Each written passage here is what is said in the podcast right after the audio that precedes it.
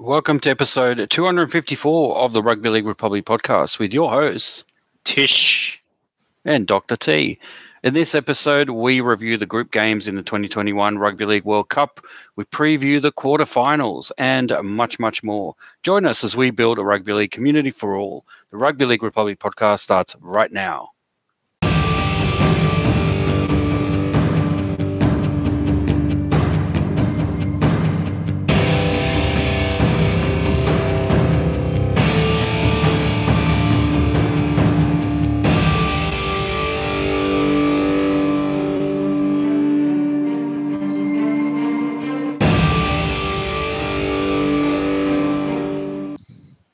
Uh, welcome to episode 254 of the Rugby League Republic podcast, everybody, where we aim to bring you the everyday fan's perspective on the greatest game of all, rugby league. This is Rugby League for the people. I'm your host, Dr. T. Joining me is Tish. Tish, we are done and dusted with the group stage of the Men's Rugby League World Cup.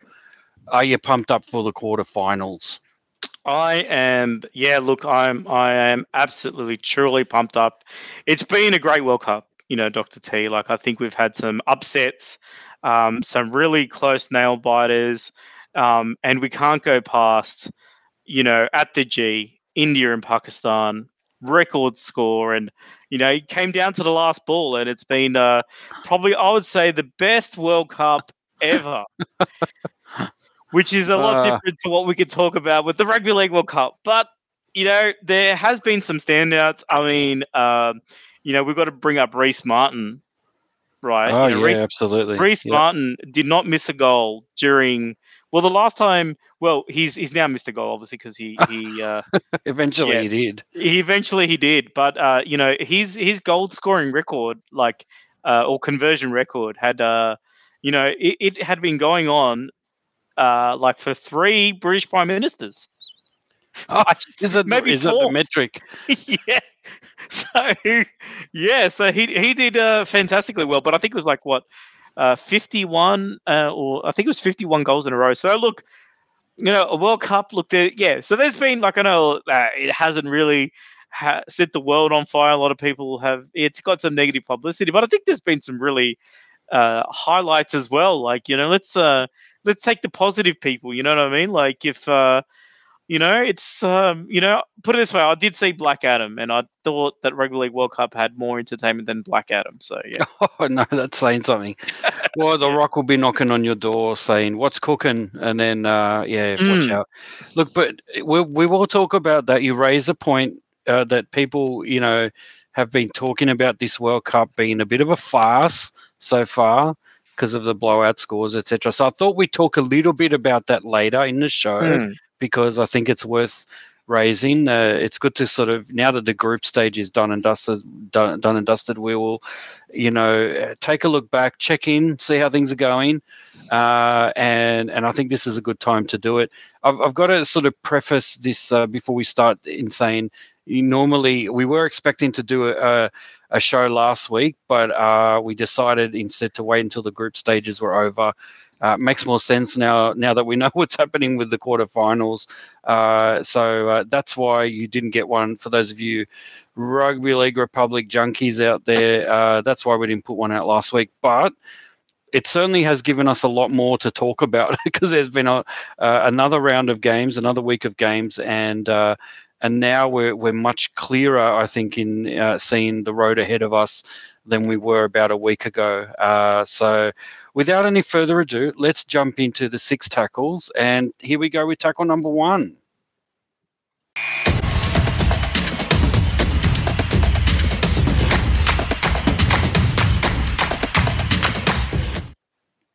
All right, so we will review uh, the tackle number one is our look at the latest Rugby League World Cup results uh, in the in the men's tournament, which we're focusing on.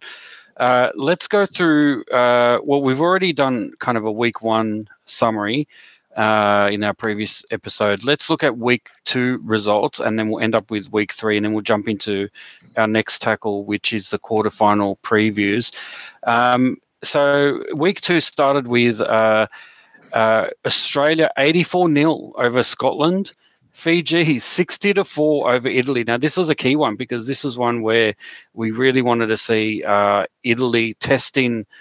Uh, you know how how close was it to getting the number that coveted number two spot in that group with uh, Fiji, and it turned out not not so close. Sixty to four, Fiji flogged them. Um, England forty two versus France eighteen, which is not so bad. I mean, it was a flogging, but uh, France kind of when you consider how much they've been building uh, in terms of their UK uh, Super League involvement. Um, it's good enough. They're not quite in top tier, I think. So uh, I think that was kind of clear to see. New Zealand, 68 to 6 over debutants Jamaica. Uh, who have, uh, I believe, was that their first try that they scored in the tournament? Yes. Uh, first try ever against New Zealand. So a big momentous occasion there. Uh, the cool runnings. This is worth uh, worthy of a movie. The first ever try, I think, uh, in in the World Cup. Uh, Lebanon, thirty-two to fourteen over Ireland. Ireland actually look, uh, you know, close to knocking on that kind of second tier. I think of nations. Uh, still a way to go, but I think they performed quite well considering. But Lebanon, uh, too classy, too strong there. Samoa, 72 to 4. So remembering in week one, they got flogged by uh, England unexpectedly. Uh, they turned it around 72 to 4 against debutants Greece, who are probably at a similar kind of low level at this stage uh, as Jamaica. Then we saw Tonga 32 to 6 over Wales. Again, a clear result, but uh, probably not as much as, as some would have expected. And finally, Papua New Guinea 32 over Cook Islands 16. So the cookies were, uh, you know, knocking on the door there as well. But I think PNG quite rightly have, uh, you know, cemented their place in uh, in that kind of uh, you know, again, second tier, just below the top tier. I think I think that's where they they've been operating for a while, um, and that certainly came across. Um, week three is uh, was so this is the final one, and this is where we got to finally see how the the the draw panned out for each of the groups. New Zealand 48 versus Ireland 10. So again, the number one ranked nation against a pretty good uh, Ireland team uh, with Luke Keary there at the helm, uh, but New Zealand way too classy, way too good. England 94 to 4 against Greece. Unbelievable, uh, unbelievable flogging there. Fiji 30 to 14 over Scotland. So Fiji, after flogging Italy week the week before, um, struggled a little bit against Scotland. Scotland gave a bit of a showing, but in, at the end of the day, I think the score flattered the Scottish. Uh, Australia 66 to 6 against Italy.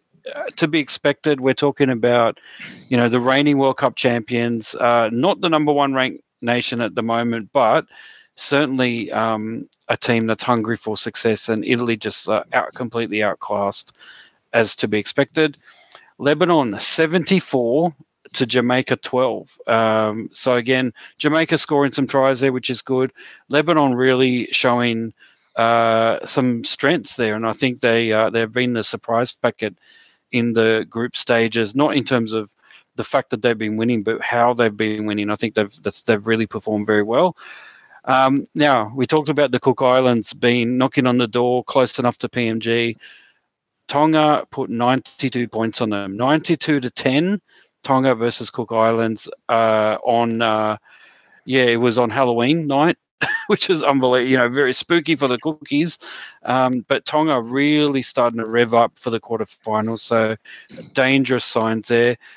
Samoa also revving up 62 to 4 against France. This is a France that, uh, you know, did not so badly against uh, England the, the previous week. Um, but Samoa really turning it around after that first round disappointment. And finally, um, this is one where we differed in our tips, which we'll talk about later. PNG versus Wales. Wales, uh, you know, used to be probably one of the best of the second, uh, you know, behind England of the of the home nations there in the UK. Uh, I don't think they have shown that this time. I think they're kind of firmly last in terms of the four nations there. But PNG 36 to nil. The Wales team couldn't even put on a point against PNG, which is really disappointing. But also for the PNG, really good that it showed their ability to sort of hold that strong defence.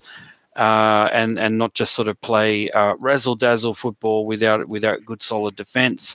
So all that uh, basically means that uh, we've got our quarterfinalists sorted out. We have Australia, Lebanon, England, PNG, New Zealand, Fiji, and Tonga Samoa.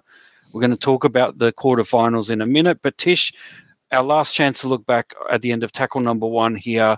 What have been, you know, maybe one or two highlights, teams that have been pressed, uh, stories uh, to tell from the group stages? Uh, yeah, one or two highlights. What, what do you think?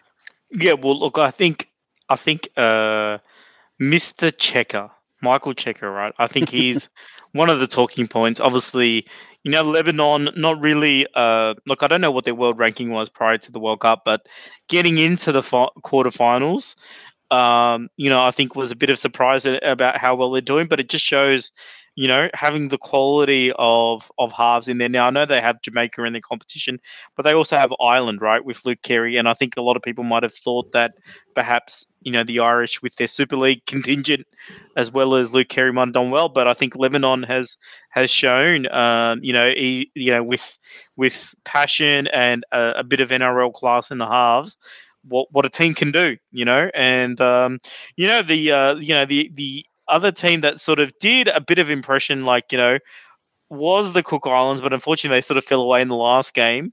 Um, you know, but but but I thought that they had a had a pretty good. Um, you know, I thought they had a pretty good opportunity to get there. Obviously, Wales was very disappointing in that in that comp. Um, but yeah, look, I've got to say that the eight teams that have, I think what I this group stage has shown is that um, a obviously you you still have um, you know, you still have the top three, and you could probably put Tonga in as a as sort of a top four, and I think that they're kind of there. But I think you're seeing the second tier uh, also um, pull away from the third tier.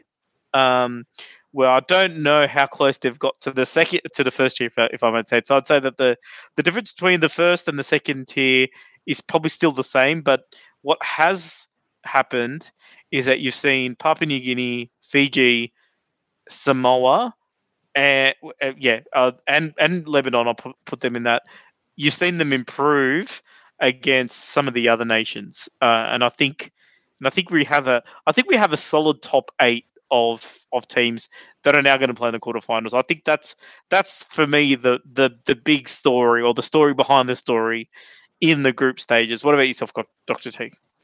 Yeah, look. Before I jump into that, I you, the issue of world ranking is actually interesting. So let me let me tell you what the top ten is, uh, and maybe a little bit further, just to give you a bit of sense of how you know this this the quarterfinalists haven't necessarily aligned exactly with our top eight rank. So maybe it's something to do with the ranking system, but uh, definitely as you said, I, I, agree with your summation that there's been a bit of shifting of the world order, but at the lower levels, I think, or at the the levels of you know just below the top tier. Uh, mm. so obviously, number one ranked team is uh, New Zealand at the moment. Uh, Australia is second. Number three is England. So the, this is what we've traditionally called the top three. You know, we've had the Tri Nations that involved those teams, etc. Uh, and then, quite clearly, after that, we've got Tonga at number four, who obviously, with their victory over Australia, unexpected victory in 2019, has been challenging and potentially is going to challenge for the World Cup, as I'm going to suggest later, uh, or I have suggested already, and I've tipped them. Um, but number five uh, is Fiji. Again, that's because they have been, you know, in the last two World Cups, they have, uh, or three actually, World Cup. The last three World Cups that have been played, they have been semi-finalists. So, you know, they they are there or thereabouts, uh, just below that top tier at either four or five. So that makes sense that they're currently ranked five. Six is obviously Papua New Guinea. Now they've never progressed beyond quarterfinals, so that's that's an issue that we're going to talk about later. Uh, they are currently uh, ranked number six. Um, seven, we have Samoa. uh, and and I think uh, you know Samoa has also never progressed beyond quarterfinals, so it remains to be seen if they will this time around, given who they've lined up against. Uh, number eight, we've got France. France hasn't at all beyond their runners up in 1968. They have never progressed uh, even towards group stage, past the group stage. So um, that is really unusual. Um, but uh, but yeah, for some reason they're ranked number eight. Then you've got Scotland at number nine. Then you've got Lebanon at number 10. Now, Lebanon made the quarterfinals last time, and I think the fact that they're only ranked number 10 has a lot to do with potentially the fact that they haven't had much exposure and, and many games, uh, and that's been an issue. Um, and then 11, 12, 13 is Greece, Ireland, and Italy. So, um, you know, obviously we've seen Ireland perform better than Scotland in this World Cup. We've seen Italy perform better than Greece, despite the rankings being slightly different. Um, and Lebanon have been, you know, they, if they're ranked number 10, they shouldn't be uh, number eight, but France is number eight at the moment. So I think I think it's fair to say this the test is now on for Lebanon to see whether they can make that next step to the level just above where they're at at the moment. So um, yeah, but my back your your question was what highlights. I think uh, you know Lebanon, seeing Lebanon put together some amazing scores. Seeing mm. Tonga put together 92 against Cook Islands. I mean, Cook Islands is uh, they're no slouches when it comes to you know even the uh, the South Pacific kind of test matches that we see being played against other nations. Uh, but for them to put on 92 in the the game before uh, the quarterfinals, I think Tonga is looking pretty scary. Um, Samoa equally are starting to get it together. Uh, we're going to talk about. Obviously, it's going to be uh, an epic heavyweight matchup in the quarterfinals, Tonga v Samoa. Um, but uh, you know, most of the other teams, I think Fiji impressed a little bit. Obviously, Australia and England and New Zealand did what they needed to do, and and then some in some cases. Um, you know, uh, so yeah, very very good. I think overall, Australia would have uh, would have got the most kind of points, I think, if I'm not mistaken. So, um, but yeah, in terms of uh, for and against, but um, oh, let me just have a look actually while I, while I'm here, since we're talking about looking back. Let me just have a quick look. Um, so the best attacking team. Well, let me ask you, which team do you think was the best? Without looking at the score at the mm. at the scores, uh, which I just went through. So you know, close your eyes who do you think was the best attacking team numbers wise in the tournament? I think numbers wise for attack, I would say based on the 60 to 6 scoreline, I'd say England, actually. Don't know if that's correct. That is uh, correct. Uh, they had a points for was 196, points wow. against, uh, and, and, and, for Australia was 192. So it was very close. But yes, yeah. Uh, England just edged out Australia in terms of points, considering they had Samoa, France, and Greece, uh, whereas Australia had Fiji, Italy, and Scotland. I think it's fair to say that, especially with Samoa in that team, I think the uh, England were probably the, the most impressive yeah. Um, of of the of the teams. And I have to say, just while I'm here, uh, Dom Young.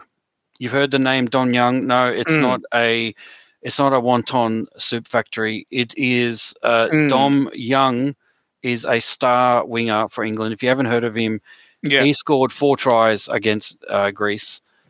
He has scored. Uh, how how many other tries did he score? He scored mm. two tries against France, uh, and two tries against Samoa. So I'm not keeping track with top try scorers in the competition. I I really wish they would make more of an effort to kind of bring those stats to bear when you when you look up the World Cup. Um, but I, I'm, I think it's fair to say that Dom Young is probably the top try scorer so far with eight tries, if I'm not mistaken. Uh, could be wrong, but there you go. Um, mm. But yeah, so uh, so that you know, in terms of my, uh, oh, the other thing is, who do you think was the best defensive outfit? Okay, well, I'll rule out Scotland and Greece at the moment. Oh, I'm going to say Australia. I think you would be. Let me just have a final. Yes, you would be correct. They only had 14 points conceded, whereas uh, the next best were actually England and New Zealand tied, I think, with 28. And not too, too far behind is Tonga with 34. And so, and when you consider that, you know, well, well, I guess when you consider that they had PNG, Cook Islands, and Wales, I think that's not as impressive for Tonga. But I think uh, definitely Australia, uh, impressive, impressive, impressive. So I think England and Australia have shown clearly that they're the top two uh, nations out there. New Zealand, it's hard to say. They haven't really been tested. Uh, they, they they did top their table. Uh, they had Lebanon, Ireland, and Jamaica. It's fair to say that the key game for them was uh, the Lebanon game, and they won that 34 to 12. So, wasn't a total demolition like some of the other games, but it is what it is. So there you go. Um, final words, Tish, before we move on. Well, look, um, I think, uh, yeah, uh, look, I think um, if uh, look, uh, yeah, uh, we'll we'll go into the criticism a bit later. So, so no final words until we until we oh, okay, we'll, we'll reserve. We'll take. yeah, we'll, we'll take reserve. that on notice. Yeah, yep, definitely. Yeah, see you.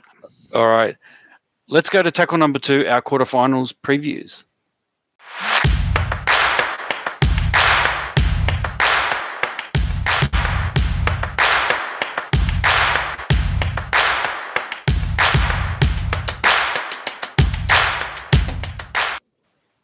All right, the first quarterfinal uh, is Australia versus Lebanon, which will be really interesting because we will have potentially the matchup of the grand the NRL Grand Final halfbacks, Mitch Moses versus Nathan Cleary, potentially yet again. Uh, you know, I, I think there's a, a few question marks from the uh, uh, even though the the teams haven't been announced yet, I think it's pretty clear that um, you know the the the key issues that we're going to see in the selection is uh, which halfback is Mal Meninga going to choose? Is he going to go Daly Cherry Evans? Is he going to go Nathan Cleary?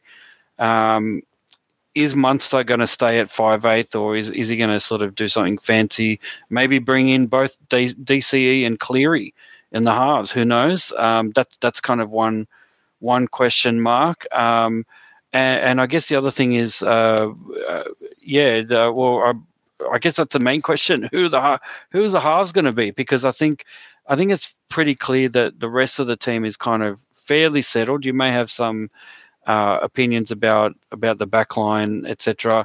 Josh Addo-Carr has been performing very well and, and will be a star here. Um, Lebanon, I think it's all about Adam Doueihi and Mitch Moses. Josh Mansour has been sort of quietly achieving there as well at the end of the back line. Um, but it's really been a Mitch Moses and Adam Doueihi show. Uh, and bookings wise, uh, in terms of the betting, um, Australia is at one dollar to win, and Lebanon eighty-one dollars. So I think it's wow. fair to say that they are overwhelming favourites. Australia. Mm against a Lebanon team that is made up of some NRL players, admittedly good NRL players, but also a bunch of part timers and semi professional players. Um, having said that, they earned their place in the quarterfinal. They came second in their group. Uh, with uh, with New Zealand, I think uh, did I say that New Zealand with uh, as the other team. Um, they had a four, uh, you know, a points differential of plus fifty eight, so you know, it wasn't like they just scraped in. They they won two games that were required to win, Ireland and Jamaica, um, deservedly in the quarterfinals. But Tish, I think it's fair to say that we are looking to Australia to uh, really dominate. But I'm actually looking forward. You know, we're talking a 34-12 win for New Zealand over Lebanon. Uh, it wasn't really uh, in uh, you know in uh, doubt I guess uh, there was doubt until you know maybe a little bit into the second half. Uh, so I think that's uh, kind of telling a little bit that you know Lebanon is going to put up a bit of a fight. But Tish, what do you think? Australia, Lebanon, is it going to be a total dem- demolition, or are Lebanon going to put up a fight? Yeah, well, look, I think there's no question that Lebanon will actually bring on a fight. I definitely think that they will bring their passion because they've brought their passion throughout the whole uh, tournament. And the reality is, this is uh, this is something that they would be hanging out for. Really, make it to the quarterfinals, be competitive, and and I think the passion's going to be there. I don't know. Uh, look, I can't go all the way back to to Australian rugby and rugby league history to find out has there ever been a Wallabies coach who has prepared a team against the Australian Kangaroos, right? Um, but that's what Michael Cheika is, right? so, like, that's the uniqueness of this situation. I think he he's also got a he's got an uh, Argentina playing England uh, this weekend as well, right? So he's he's double booked as coach, so that would be interesting. So, uh, so, so, so how that's going to go? But look, coming back to Lebanon, look, I think they've had you know they've averaged around about 20 points a game uh, scored against them right so it, it, does show that and now re- reality is that's like you know three tries and a penalty goal or you know four, four, four or yeah four or five tries right?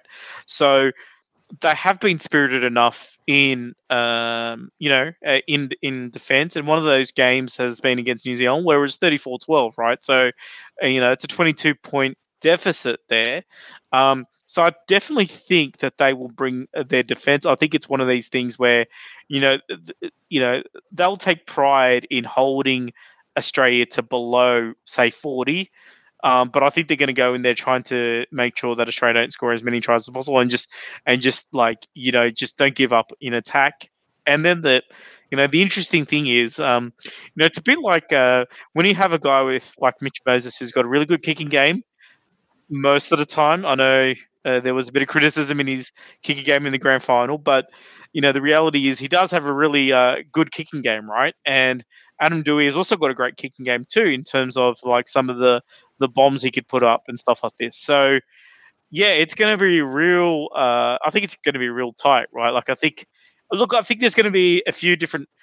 It, you know, there, there's a game plan that Lebanon can have, which is obviously you know really you know uh, focus on their defense, try to hold out Australia as much as they can, and then uh, you know in their attack, just get to their kick, um, try and get some repeat sets, try to keep the ball away from Australia, sort of thing, right?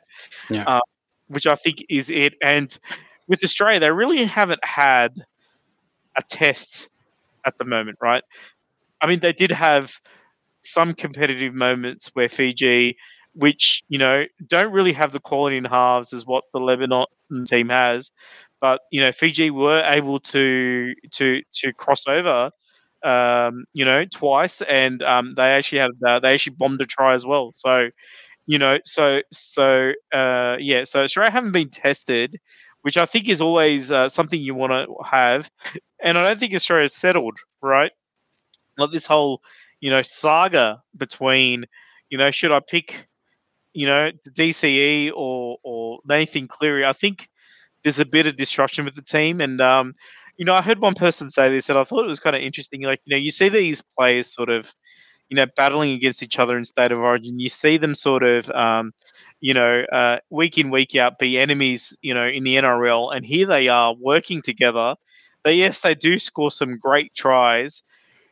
But you know, when it comes to like a tight moment, have Australia got enough uh, team spirit within them to to come out on top. So I think, yeah. So look, obviously, I think Australia are the favourites. Obviously, I'll go for Australia, but I think Lebanon have enough guile in their team to to at least test Australia for a little bit. And and and I think you know I'll take. I think I won't take a bet with Lebanon winning, but I'll take a bet that they could keep the score to below twenty, maybe even to below ten. I'm prepared to go that far. Wow, I don't, I don't know about that, but I hmm. think, uh, I think they will put up a fight. And let me just sort of, as we finish up this discussion on this game, uh, there's a an interesting, uh, there's a form guide if you look at NRL.com that tells you what their last six games were and whether they won or lost, and those games go into the last World Cup.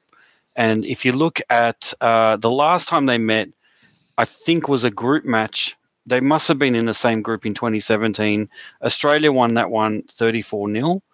Um, and after that game, uh, Lebanon lost 24 22 to Tonga. So Tonga made the semi-finals, uh, and basically it was Lebanon v Tonga in the quarterfinals, and they were pretty close. They were two points away from making the semi-finals last time. Um, and and yes, obviously we're talking about you know the that fourth semi-finalist is is probably going to be a step below, depending on who it is, a step below the top three.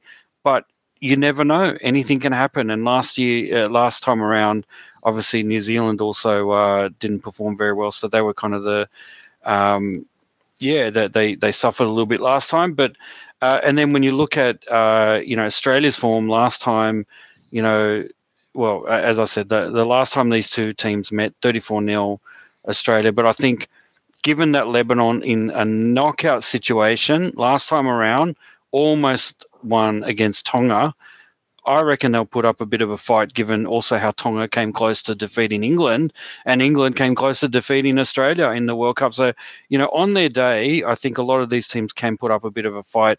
I think this one's going to be Australia's in Australia's favour, but uh, I look forward to seeing how much has Lebanon actually improved uh, you know, now they got Mitch Moses, Dewey playing well, so who knows? All right, um, the next quarterfinal is England versus PNG. Um, head to head, they have played twice. Uh, the last time they played, England won 36 to 6 against Papua New Guinea. And the time before that, it was 32 to 22. England won in 2008.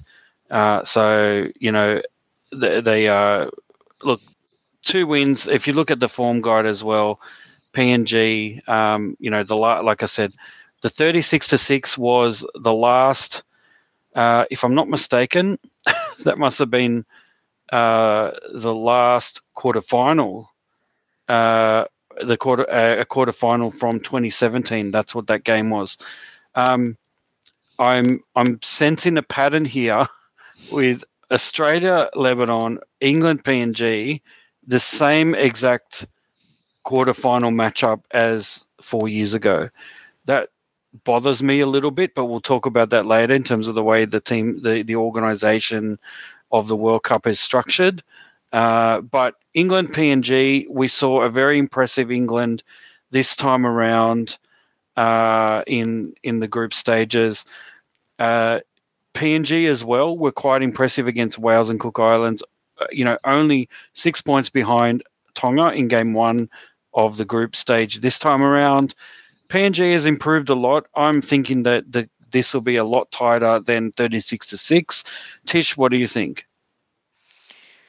Yeah, look, I think that this is going to be tight because I go back, you know, we talked about defense, right? So I think when we when we look at PNG defense, firstly, they're notorious for the big hits, right?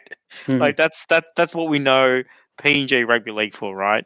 Um, so I think that's that's the one thing. But um, you know, I'll, okay, look, their their group is is probably you know I think some people would say it's probably probably the weakest group, right?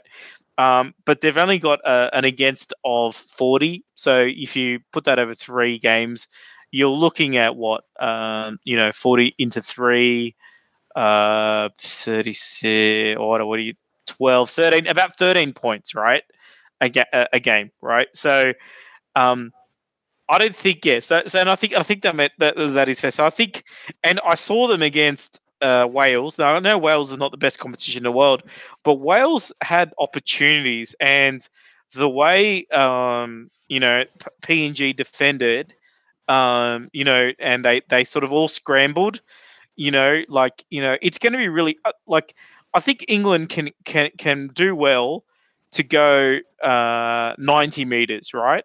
But I think once you get to the last 10 meters, PNG will scramble like crazy, right? That's what I saw, and I think they have the passion to do that. I think they love defense. You know, they're one of these. Uh, you know, they love tackling. Like you know, you could t- you could tell they and they love to put on the big hit. And then you've got Alex Johnston. You know, world class winger, and, and I think a great fullback as well. Um, so even the kicking game from England has to be on song a little bit. Um, you know, they're going to be in for a fight. Like I know they they trounced uh, Samoa, but you know, I think this game is look. I'm not saying again PNG to upset is is, is huge, but I think within 20 points, I think I think PNG are that good, and I think it goes to show that I think PNG has been a, a bit of a quiet achiever in this World Cup. They have uh, improved since since you know in the last five years, and I think also, um, you know, the PNG hunters, the pathway programs into the NRL.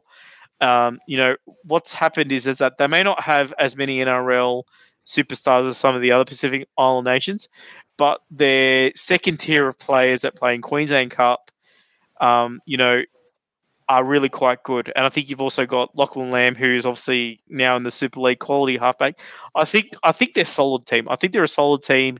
Yeah, they may not have the firepower of England, uh, but but you know they're they're a team that I think can trouble them, you know, for different moments of the game. And if England don't take their opportunities, you know, this scoreline could be close. So England for mine, I think it's going to be around about a twenty point thing again, um, but I think it's going to be a tight one. Yeah, I agree. I think it'll be a lot tighter than last time around, and I think for those reasons that you mentioned, um, PNG, I'm expecting more improvement. And look, at the end of the day, we're talking, uh, you know, a team that only just lost out in the first group game against Tonga by six points, and that first showing, I think, was a real testament to they're here to play and they're here to be serious, and they that's that's what they did. Um, and and I think that if they can match it with Tonga, like in a knockout stage, they could possibly match it a little bit with England. The betties, the bet, the betting agencies that seem to think that uh, you know obviously England are heavy favourites, but not as much as in the Australia game. Uh, 105 to win and 10 to 1 for PNG to win. So the odds are a little bit tighter. And, uh, you know, I don't know if you're a betting person, who knows? You might want to put a bit down on PNG. I don't know. I wouldn't. I wouldn't recommend that, but because I think England was so impressive in that first uh, group stage. So, um, yep, that's England PNG, and the next one is New Zealand Fiji.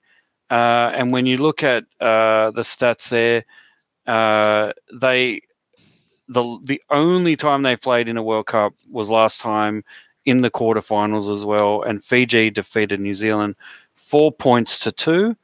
An extremely low scoring and weird game, um, which then they followed. There was no tries.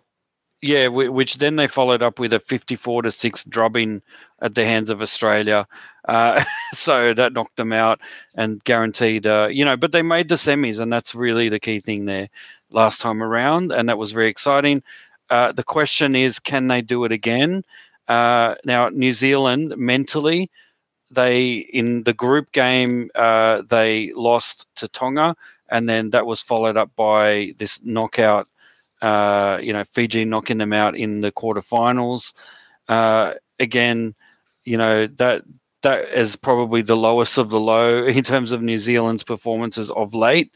So they'd be looking to avenge those performances. Mm. Um, they have certainly been impressive enough. Uh, like I said, 34 to 12 against Lebanon was the real test and sort of cemented and showed that they, you know, they're here to play. The the the floggings of Jamaica and Ireland, uh, while impressive, I don't think show enough of a litmus test of how they're actually going. I think that Lebanon game, uh, admittedly, it was in game one, it, round one here, so that's that's going to be you know take that with a grain of salt, I guess, because uh, you know other teams have been building throughout the tournament as well. So uh, Fiji, uh, on the other hand, you know lost that first game to Australia, got flogged by Australia, but then returned serve against Italy, flogging them sixty to four. And then having a good solid win against Scotland, probably should have put more points on. So they have not been as impressive in terms of uh, their ability to score tries and, and defend. Uh, the bookies, however, seem to think that on that basis, New Zealand one one dollar and one cent uh, on, and Fiji are twenty one to one, twenty one dollars. So, you know, probably more outsiders than PNG are against England, is what the bookies are saying, and uh, I tend to agree with that. What do you think, Tish? Yeah, I think so too. I, I think um, you know the last time they played, obviously, it was a great, great day for Fiji in rugby league. um, to be able to beat like a heavyweight like New Zealand, right? Like so, um, and it's their only ever meeting, and they beat New Zealand at home, right in Wellington. Yeah. So Yeah. so, so it was a ma- massive achievement, but they also had the Hayne plane, you know, Jarryd Hayne. And Fiji don't, I mean, look, they've got some great, you know, they've obviously got Koroisau and Kikau and, you know, some some really good NRL talent, top line talent, Maika Sivo and so forth.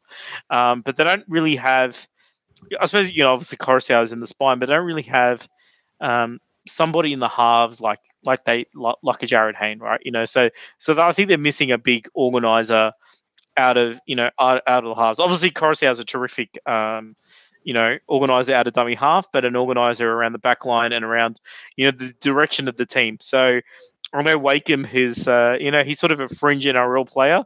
So um, you know he's going to have a big job to try and try and uh, and sort of steer around the raw talent of Fiji uh, up against New Zealand, who obviously New Zealand are a very, I mean, on paper they're a sensational team. I mean, you've got Jahrome Hughes and um, you know uh, you know Dylan Brown, both players, you know, playing in the NRL final series, um, and then you've got you know uh, Manu, which if he wasn't playing for the Roosters, any other team he would be the the fullback for them, and he's probably top five fullbacks in the world at the moment, right? And a bit of bit of a you know a bit of an X factor there in him, and you know obviously you've also got um, you know the block of cheese or whatever they call him, the uh, you know um, the new Roosters uh, dummy half, um, you know Brandon Smith, right? So so again a, a really good dummy half as well, like you know, and, and a great forward, and you know I think they've got a good rotation off the bench as well with with uh, you know where he could sort of slot into the second row, uh, sort of as a, as a running um, you know uh, you know player as well.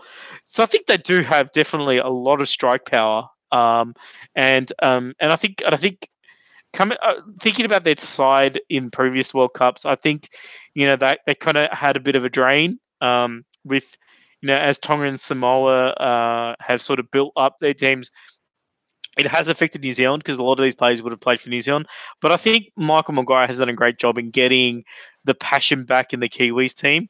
Um, they have Mm. been building, and I think, I think, I think, yeah. So, so if we take that scoreline um, from four, you know, to, yeah, the, the four two scoreline from from 2017, you could say that Fiji have sort of gone down a couple of steps, and maybe New Zealand have sort of improved by about four or five steps.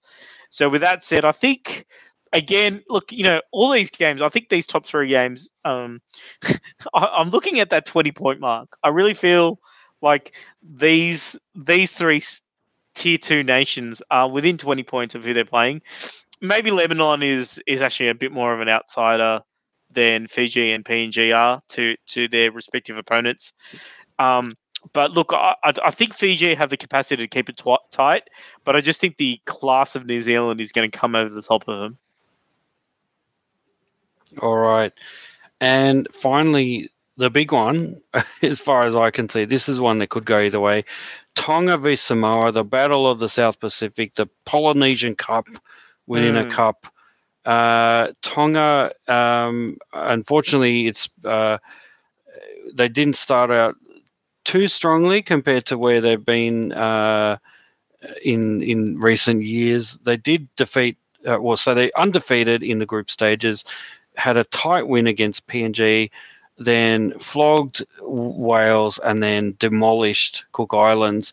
So, if any team has shown the ability to uh, or, or, the, or the fact that they're building throughout this tournament, it is Tonga.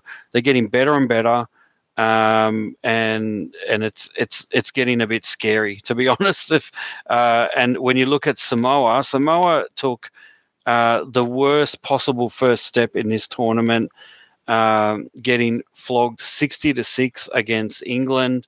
Uh, very very disappointing. It was a big crowd there, uh, and and unfortunately it it started them off the back foot. Luckily, they had a, a debutant uh, in the next round. Uh, that's Greece, so they were able to you know, this must be the biggest turnaround in history. Sixty to six Mm. loss one week, seventy-two to four the next week.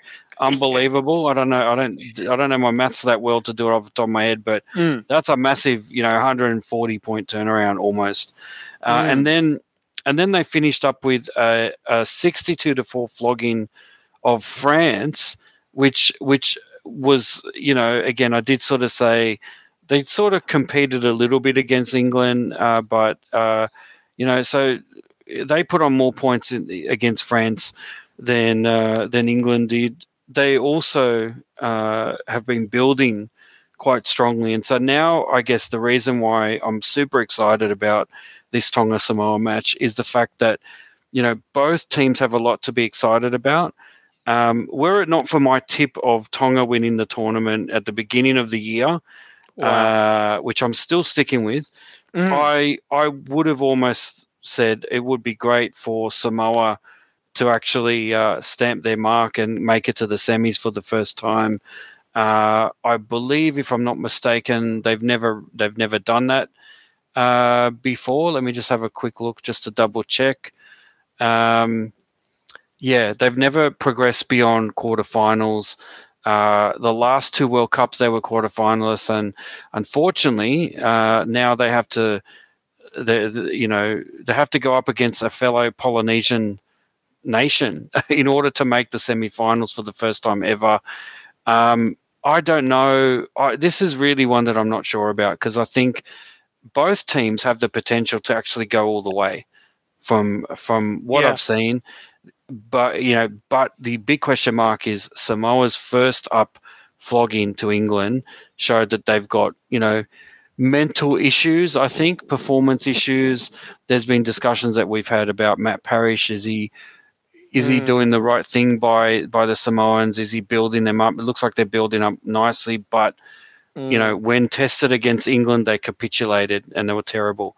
And so that to me says that, uh, you know, Tonga in comparison has been consistent and has been for a few years. Uh, again, they were semi finalists last time around. I think they will be semi finalists again. I'm tipping Tonga, but I wouldn't be surprised if Samoa wins this one. And if so, uh, look out whoever is coming up next. I think it will be. Uh, yeah, uh, let me just have a look. I think It- it's, it's pro- going to be England is or- that or PNG. Yeah. Uh, yeah, that's right. So it's either going to be England or PNG. So potentially we could be seeing the same um, Yeah. matchup as as the 2017. Could we see Tonga seeking revenge? You know, were it not for Andrew Fifita's butterfingers uh, in the last dying moments, we could have seen the Tonga team in the in the final back then. Uh, and obviously, since then they they were building and building and building until they ultimately, uh, you know, rocked the the rugby league world by defeating Australia in 2019. So, um, yeah, for me, I think Tonga, uh, but equally on their day, Samoa can be, uh, you know, you can't go past players like Jarome Luai. I think Crichton, uh, Brian To'o. How can you go? How can you write them off? you know, they're, they're they're built for success. They've been very successful in the NRL. They are they ready to take that next step? It's all on the line here. Um, Tish, what do you think? Well, um, firstly, I think this is one of the marquee games for the whole entire tournament, right? I think um, I think it's one of those things where if you're looking at a rugby league World Cup, you're looking when is Australia going to play New Zealand? When is Australia going to play England? When is England going to play New Zealand?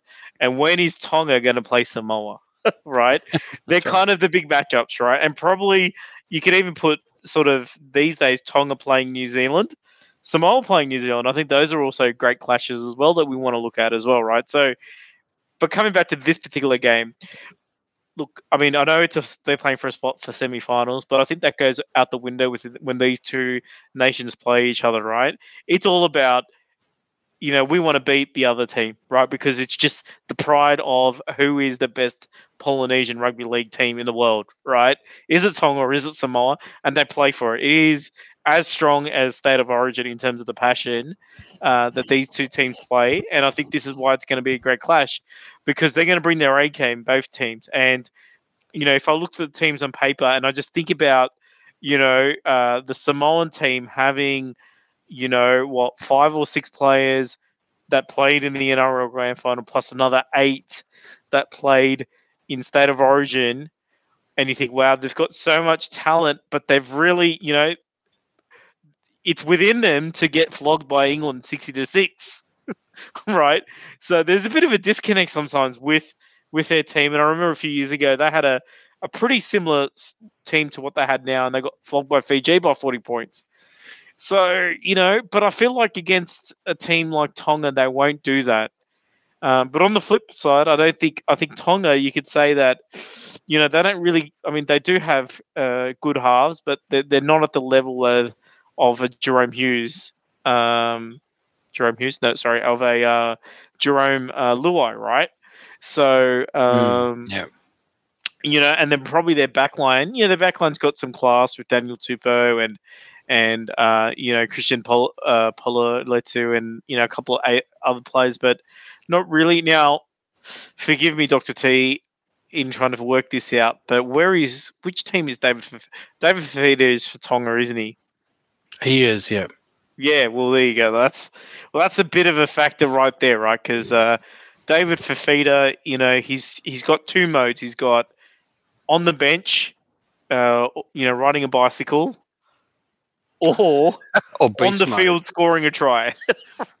right, that's a it's basically his life. You know what I mean? Like so, um, you know, like uh, even if you see him in the shopping center, you know, and if you need to get something uh, that's in the corner, he's going to dive for it in the corner. That's that's David Fifita. Um, or or he's just going to ride his bicycle there. That's that's all he does. But he's there, and he's a bit of a factor for Tonga. So Tonga do have some strike to counter Samoa, and you know Samoa can't take them lightly. It's going to be great. Like I can't wait. But I'm Absolutely. to have to. But I think Samoa. I, I kind of. I'd say probably more out of heart than head. Look, I think Tonga. I mean, to be honest, I don't want these teams to play each other in the quarterfinals because one of them is going to be eliminated. I would have rather the organisers figure out a way to have, you know, say Samoa take on, you know, a New Zealand and uh, Tonga to play England or something like that in the quarters. Uh, even Tonga to play Australia, right? Something like that. Because that would make two interesting games out of these quarterfinals and then a really intriguing semifinals. But they've obviously opted to try and make sure that England make it to the final, right? So Oh, I don't know if you can say that, but uh, I think Look- so. With the way the semi-finals have been arranged, I think that's basically what's happened. So yeah, all right. Look, we're not even halfway through the tackles, but we are. We do have some easy ones coming up. But let's have a bit of a discussion about uh, whether the World Cup is a farce. This is tackle number three.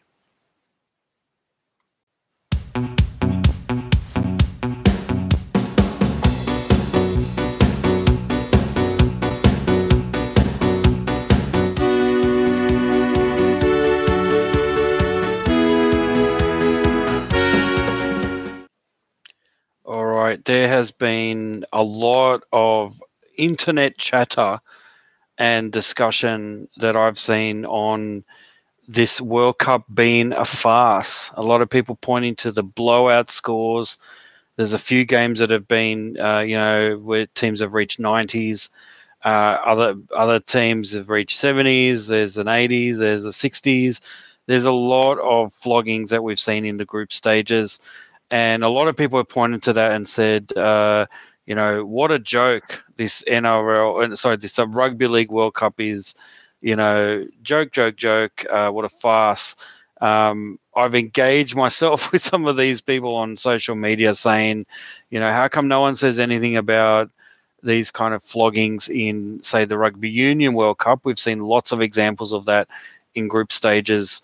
Um, the other thing is, I think it's got a lot to do with the game. If any, you know, out of the four codes of football that we engage in in Australia, I think rugby league is uh, one of those codes where if you're not 100%, you know, on song in a particular day and your opponent is, you're going to get flogged and the points are going to look terrible. It's going to look like a massive difference. You know a lot of this has to do with the way the way we score you know four points for a try two points for a conversion. Rugby union's got five points for a try three you know two points and then you've got three points for penalties and all sorts of funny things that that mean that and also the game itself is not necessarily uh, you know geared towards scoring tries uh, whereas with rugby league, I think uh, you know the the nature of the game, the fact that it's limited to six tackles and then you got to hand over.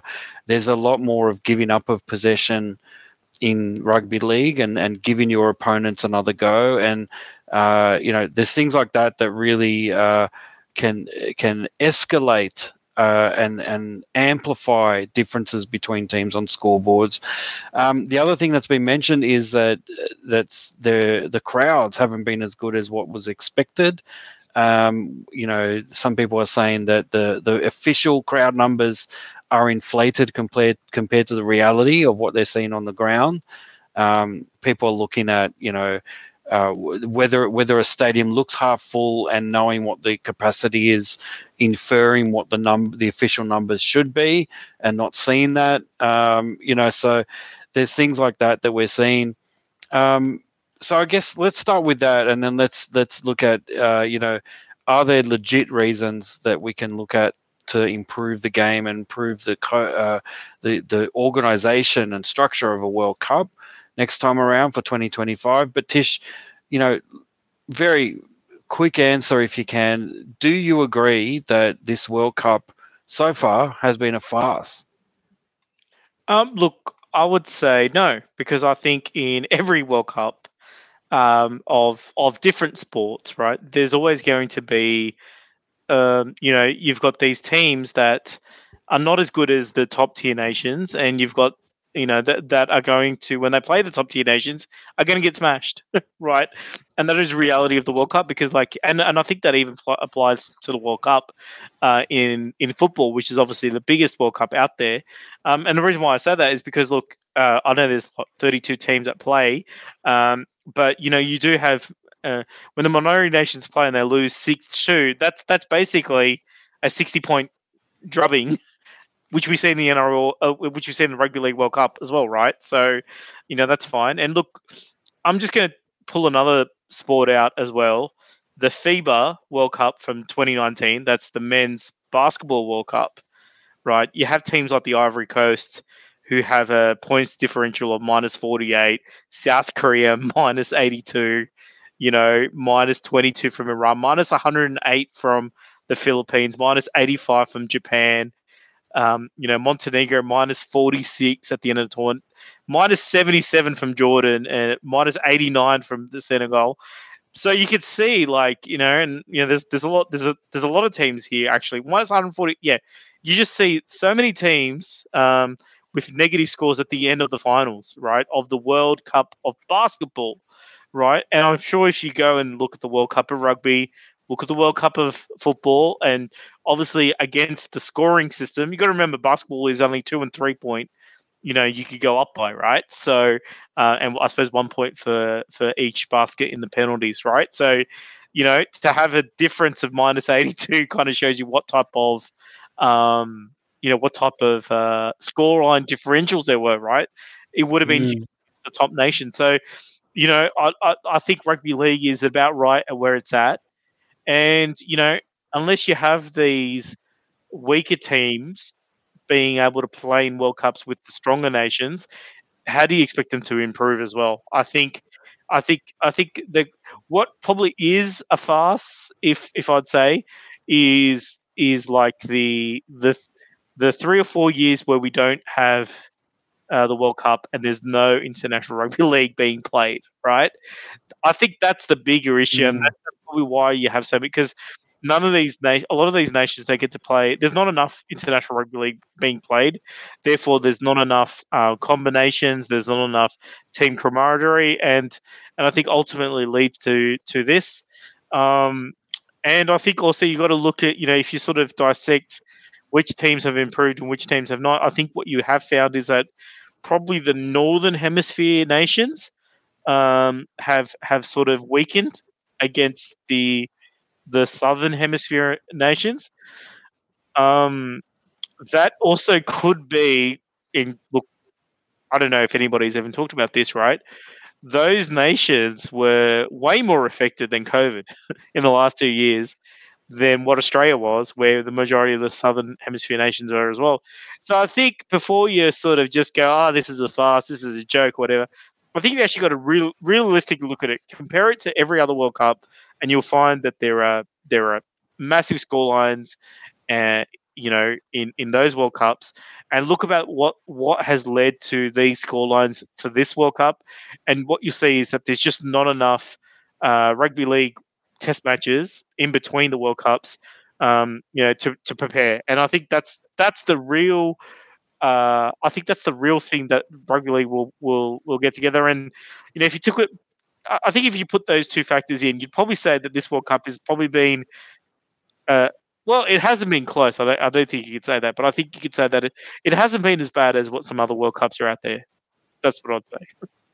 Yeah, exactly. And and I think uh, yeah, it's good that you pointed out also that there's actually another theory going around which you kind of alluded to that the northern hemisphere teams, if you take England out, um, I don't think any of the northern hemisphere teams won a game against their southern hemisphere uh, Mm. opponents, which is absolutely fascinating. And and that's a stat that tells you that there is, you know, behind England in the UK, in Europe, there is no uh, there's no close second at the moment. Um, you know, we're talking Tonga, Samoa. You're trying to knock in at the door of the the top nations. If that were to be the case, then we're talking a you know minimum four, maybe five teams if you count Samoa, depending on how they go in in the top tier of nations. And when you look at that, um, that all of them are from the southern hemisphere, bar England. That tells you there's something going on. What's happening with France? What's happening with, you know, Scotland and Ireland and Wales, which you know had so much potential in the past. But France is a key one. I don't know what on earth is going on with them. I expected more from them, um, but be that as it may, uh, yeah, the uh, like you said, there, there's opportunities to look at ways to improve and and take some of the criticism online as legitimate criticism, not just as an opportunity for, uh, as we know, what rugby league as a game does is it doesn't really take criticism very well. It picks on the wrong issue. Um, and I'm hoping that that's not the case this time around. I think um, uh, there are some legitimate concerns about these score lines and the lack of development amongst some of those um, European nations uh, in particular. Um, and yeah, so uh, look, there's a lot to improve. So I think, uh, in summary, I think we agree to some extent that there are some farcical aspects of what we've seen. But I think when you compare to uh, other sports, as you said, when you compare to look at the context a little bit more deeply, I think it's unfair to say, as some people have said, what a joke, what a farce is this tournament. Um, as I've said to some people as well, wait until you get to the quarterfinals before you judge, you know, the knockout stages because you're always going to have that disparity in group stages. Uh, but the quarterfinals, the knockout stages, is where it counts, and uh, I, I'd be interested to see how we go uh, as as a as a tournament. But yeah, some really good points there, Tish. Do you have any others to round off this discussion?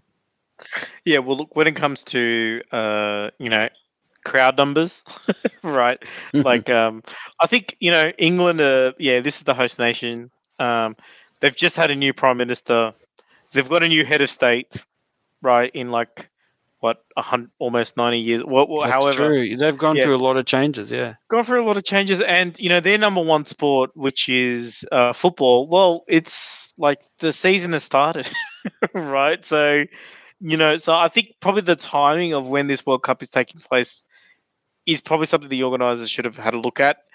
Um, look, I just think that in the, I mean, look, I did have some points of what I felt needs to happen, and I think we kind of sort of already talked about them a little bit, but just Mm. you know, we need the Northern Hemisphere nations, Ireland, Scotland, and Wales. Um, they need more players um, that have got NRL experience in their teams.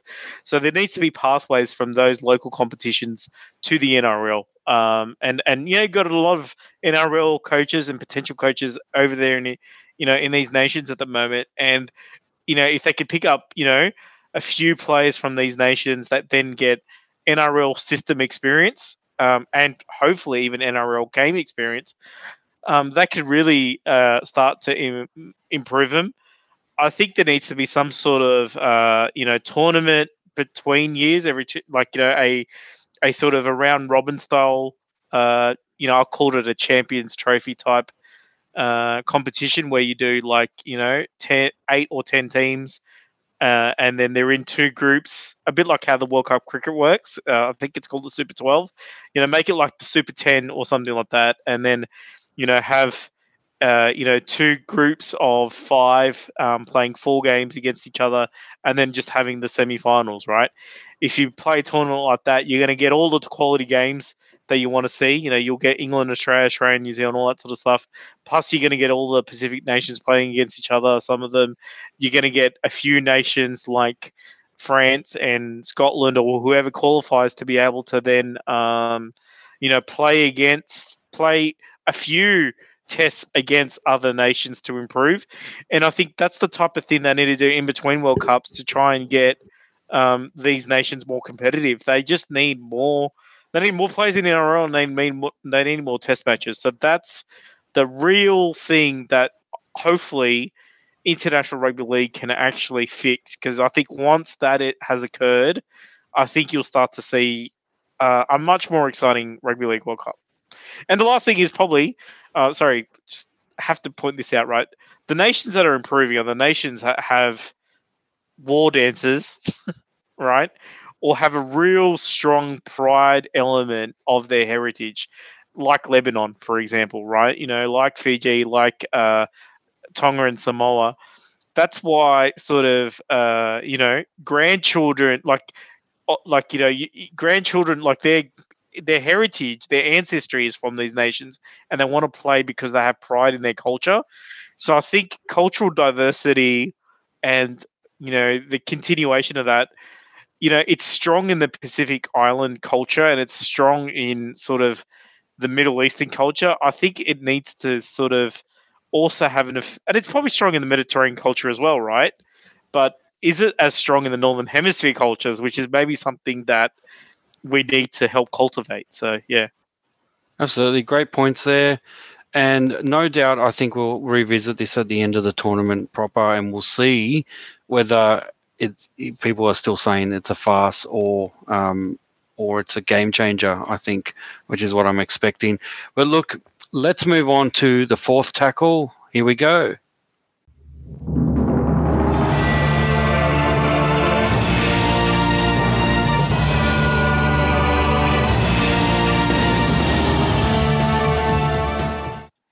All right, we have been focusing on the men's tournament, but there are two other tournaments that are happening concurrently. Uh, I thought I'd quickly sort of talk talk you through where the, those are at, and uh, we'll give our tips at the end of the show. The first uh, thing we're talking about now is the Rugby League World Cup, the Wheelchair World Cup.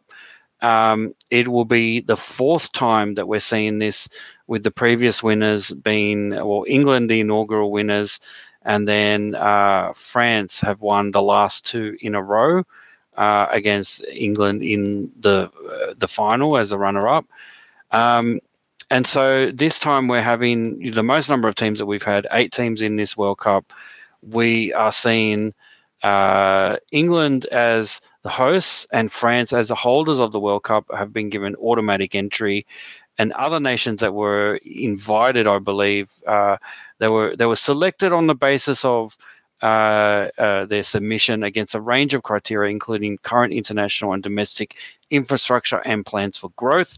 The other six teams at this World Cup are going to be Australia, Norway, Scotland, Spain, United States, and Wales, or were going to be that. Those were the teams that were selected, but Norway was replaced by Ireland due to uh, Norway not being able to prepare sufficiently for the tournament due to COVID uh, pandemic related issues. So, what we'll end up seeing is two groups The first group is Australia, England, Ireland, and Spain. And Group B is France, Scotland, Wales, and United States. Obviously, France and England, uh, the two kind of strongest teams, are on diff- in different groups, so that's a good thing. So hopefully, if uh, the cards fall right, we're going to see if they are the two best teams, we're going to see them in the final. That's the aim of it, I think, the way they structured it.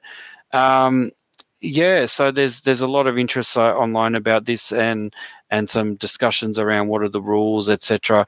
Uh, it's an epic kind of game to watch. I mean, uh, you know, very difficult circumstances for players to uh, the way they play. It's a brutal sport. Um, mm. It's really exciting, and as I said, France have been have won this two times in a row.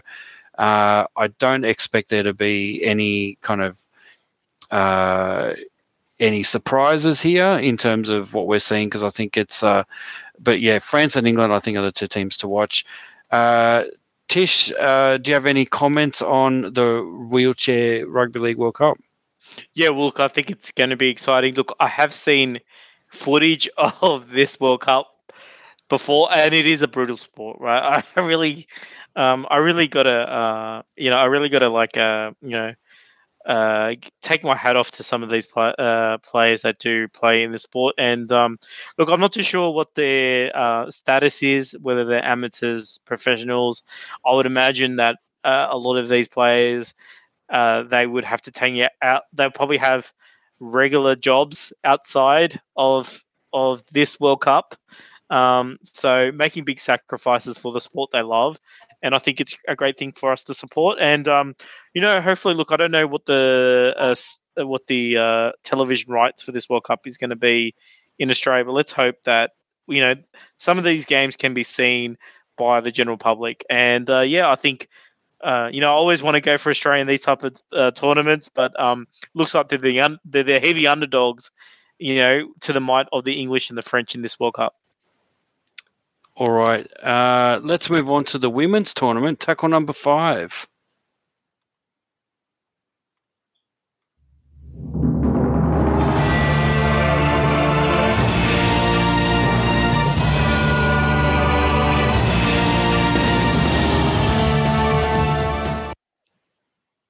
All right. The Rugby League World Cup Women's uh, Tournament is on. It is the sixth World Cup for women the first three were won by New Zealand, uh, and the last in the years, let me have a look, 2000, 2003, and 2008. Since then, Australia have won the last two, 2013 and 2017. I think they're probably being considered as heavy favourites for this one as well. But you never know. New Zealand have been worthy adversaries in the past. Um, if we look at the structure, we have two groups. Uh, Group A is made up of England, Papua New Guinea, Canada, and Brazil. And Group B is Australia, New Zealand, France, and Cook Islands. Uh, oddly enough, I think Australia and New Zealand will probably be the two to advance to the knockout stage from Group B. But that means that they could potentially still meet in the uh, final, uh, given the structure of the the quarterfinals. So, Tish, I think it's like I think it's fair to say that Australia would be heavy favourites to win this one. Possibly England a little bit further behind, and possibly New Zealand. Um, but yeah, uh, what are your thoughts about the uh, the women's tournament? Yeah, look, I think this is going to be great, and I think um, the gap between Australia and New Zealand. Uh, well, I don't think there is a gap too much. I think you know there's a lot of NRL talent there, so I think that should be uh, obviously great to see these two teams play and how they're going to go in the World Cup. So probably leaning towards Australia. Um, and then look, some of the other nations, obviously, like, you know, Canada is sort of well ranking four. Um, so sort of a different nation sort of in there, right? And uh, in this sort of ton- tournament. Was so that's going to be interesting to see how they will go up against you know some of these more established nations, and even the Cook Islands have a higher ranking here than what they normally do. Um, you know, in the men's game. So, um, you know, interesting to see how I suppose that second tier, whether some of these nations can can pierce the top top nations um, for the World Cup. So, um, yeah, super exciting, and um, it, it, should get out to it. And look, I, I think um, I know we didn't really sort of spend on this, but there is actually another World Cup that has already uh, finished, which is the um, the PDRL, which is the uh, Physical Disability Rugby League World Cup, and uh, England have actually ta- uh, been crowned the first ever champions for that, um, beating the Kiwis 42-10 at Halliwell Jones Stadium in Warrington. So, uh, you know, uh, well done to the to the English team taking out the World Cup for the PD- PDRL World Cup. Absolutely, and uh, yeah, thank you for mentioning that. I think yeah, there's a lot of World Cups going on with mm. the three concurrent ones as well that we've just mentioned. Uh, yeah, the, the Physical Disability World Cup. Well done to England for winning that inaugural one there. All right, our final tackle is the tips for the quarterfinals. Here we go.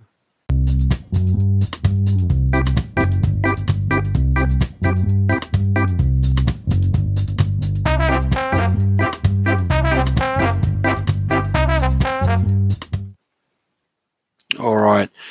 So the remaining tips from uh, the group stages, uh, we both got 15 correct out of uh, I don't I think it was out of 16, um, and which means it takes my current total to 174 and yours to 174.5.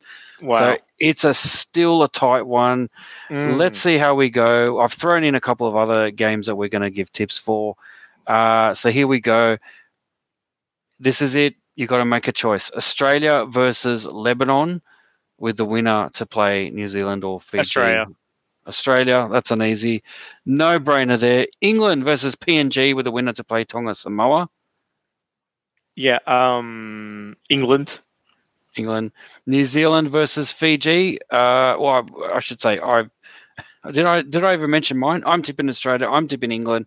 New Zealand, Fiji. I, as much as I'd love to see Fiji win, I think New Zealand are on the up, and I think they will reclaim their spot in the semi-final. New Zealand for mine. What about you? Yeah, look, it's so tight, so I'm going to have to go for my head. I'm going to tip New Zealand on this one. All right, Tonga, Samoa, the big one. Uh, I look. i am denied about this because I think Samoa, uh, Samoa is the uh, as as much as they are underdogs, I think they are a dangerous side. But I'm still leaning towards Tonga on this one. So Tonga for mine. Yeah, look, I'm going to tip Samoa. I think they're uh, yeah the uh, you know the transformation is on. Well, there you go. Well done. Um, all right, and then finally, two other ones. Uh, you know, the wheelchair rugby league World Cup, as I mentioned, uh, France current champions. I'm tipping France to win this one yet again. What about you, Tish? I'm going to tip England in the biggest rivalry in world history.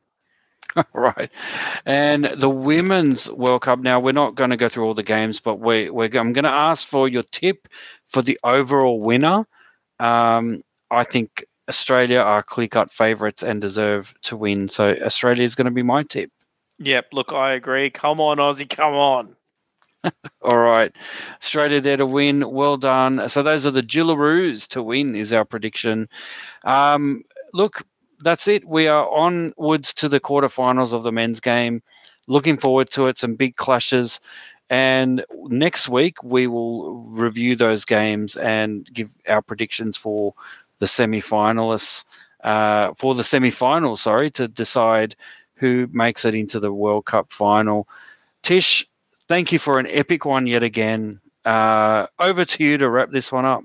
Well, thank you, Dr. T. I'd like to thank everybody for listening, but that's all the time we have for this edition of the Rugby League Republic. We are your hosts, Tish and Dr. T. Join us next time on the Rugby League Republic. Bye for now.